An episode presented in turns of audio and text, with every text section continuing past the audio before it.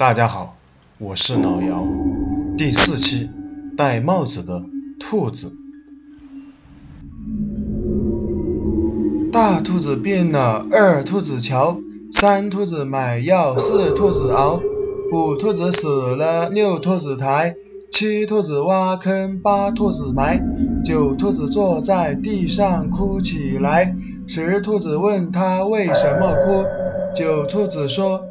五兔子一去不回来。这是一首童谣，但相传在六七十年代的时候，我们农村这边野地里经常有人看到一些白色的兔子。一般的野兔都应该是灰色的，似乎没有听说过有白色的野兔的。在那个年代，也不可能家家都有人养白兔吧？可是很多人都见过这种白兔子，并且奇怪的是。这种白兔子都戴着一个帽子，据说这个帽子也是白色的，和兔子的颜色浑然一身。不过从外形上看，像一顶帽子戴在兔子的头上。老人说，这些兔子是仙家养的，要是捉到兔子，把它的帽子摘下来给自己戴上，那戴帽子的人就能够成仙，长生不老。但也有人说，这些是以前打仗的人冤枉受死的人画成的，因为兔子的顶上戴帽就是个冤字。当然，我们也不知道谁说的是对的，不过这种兔子却是真实存在的。我爸告诉我，他小时候就经常见到这种兔子，但每次都捉不到。我的父母出生在偏僻的农村，经历过上世纪五六十年代的困苦，那时候农村刚实行家庭。年产承包制，农村人就是靠几亩薄田养家糊口。那时候还没有化肥，都是庄稼一枝花，全靠粪当家。那时候看人勤快不勤快，主要看谁地里的粪堆密集，撒粪后地里显得黑。有一次，他在平舆县洛庄东边的树林里施粪，看到几只这样的兔子，就把粪倒在地上，拿着粪篮子去抓。这兔子跑不快。和家里养的差不多的速度，所以很快就追上了一只落单的兔子，顺手用篮子给扣上了。可以看到它在篮子里乱撞，怎么撞也撞不出来。原以为捉到了一只，可是把手伸进去拿的时候，却什么也摸不到了。再看那篮子里面，却是空空如也。可是等一会儿，它会突然从不远处地里冒出来。而那时候也没有动，更没有什么暗道，就是会凭空消失，然后会在另一个地方凭空的再出来。还有一次，无意之中在院墙外面看到一群这样的兔子，就跑上前想用手抓一只，然而赶了半天，这群兔子却一只也没有捉到。但是有一只竟然晕了头，跑进了邻居家的灶屋里，他就追到了灶房里面。兔子见无处可躲，就躲进了灶洞里。我爸急忙堵住灶洞，喊来了邻居家的孩子，两人一块儿，一个堵住灶洞不放，另一个拉点柴火放了柴盒，把燃烧的柴盒塞进了灶洞。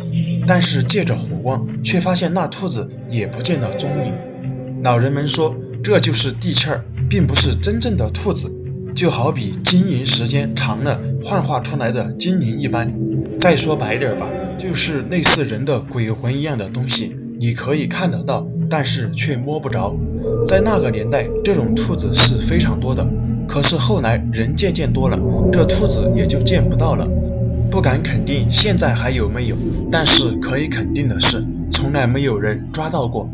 据说这种东西的名字叫做琵琶夫，读音是这样的，但是不知道具体怎么写。床上除了毯子、被子。还有一个小型录音机和几盘磁带，当然了，床边还有个床头柜，柜上放了几卷纸。乍一看去，地上到处都是丢的废弃物。这是刘辉的房间，他家三室一厅，住六楼。刘辉初中毕业以后不想上学，就一直待在家里面，和街上的哥们儿天天胡混，整天逛东家串西家，游手好闲。没钱时，几个人在平舆街上压马路。打扑克，有钱时就几个人喝得昏天黑地，所以有时他回家睡，有时不回家睡。这几天有钱了，和几个哥们儿喝得烂醉，等酒醒了之后，再一步一步的往家里赶。到家后也不脱衣洗漱，两脚相互一蹬，把鞋子蹬掉之后，便往被窝里面钻。还别说，这大冷天的，喝点酒就是暖和。平时这被窝里半天才能变暖，今天钻进去就是热的，不错。这冬天可得天天整个二两酒来喝，那也还能够省个电热毯的钱呢。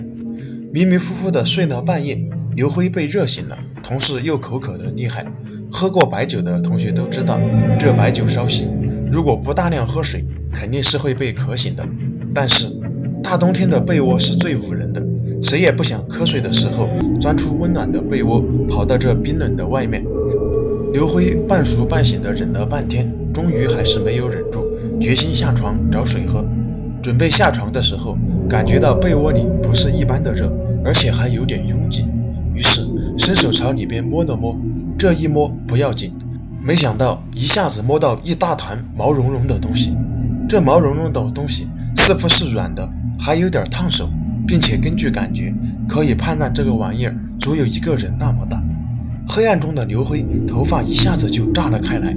这时候酒也醒了，也不怕冷了，睡意全无。胆战心惊的他猛地把手伸向床头的灯给拉亮了，扭头回来看的时候，看到一个人形的毛茸茸的东西正躺在他的床上，面朝墙，后脑勺正对着他。刘辉大叫一声，浑身筛糠般的坐倒在地上，同时裤子下边湿了一大片，流在了地板上。挣扎着起来的时候，那团毛茸茸的东西却瞬间不见了。驼杰说，这样的事情在蒲松龄先生的《聊斋志异》里有很多，不过在科技发达的现代社会，特别是在平舆县城发生，还是不可思议的。所以，请大家睡觉的时候一定要注意好床上有没有脏的东西。睡到半夜的时候，也要小心这些不干净的东西进来。你看这多险啊！和鬼怪睡了半宿，好在这鬼怪似乎没有恶意，否则刘辉的命早就没有了。